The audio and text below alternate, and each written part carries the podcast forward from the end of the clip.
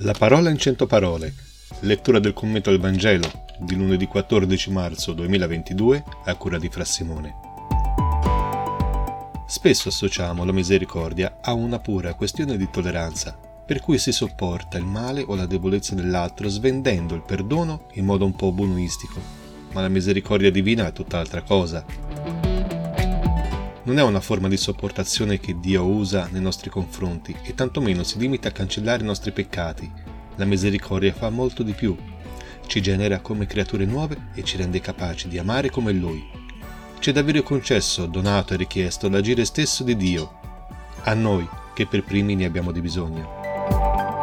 Accantoniamo oggi la categoria del merito per stabilirci con fiducia in quella del vero dono gratuito. Vedremo cuori cambiare. Buona giornata.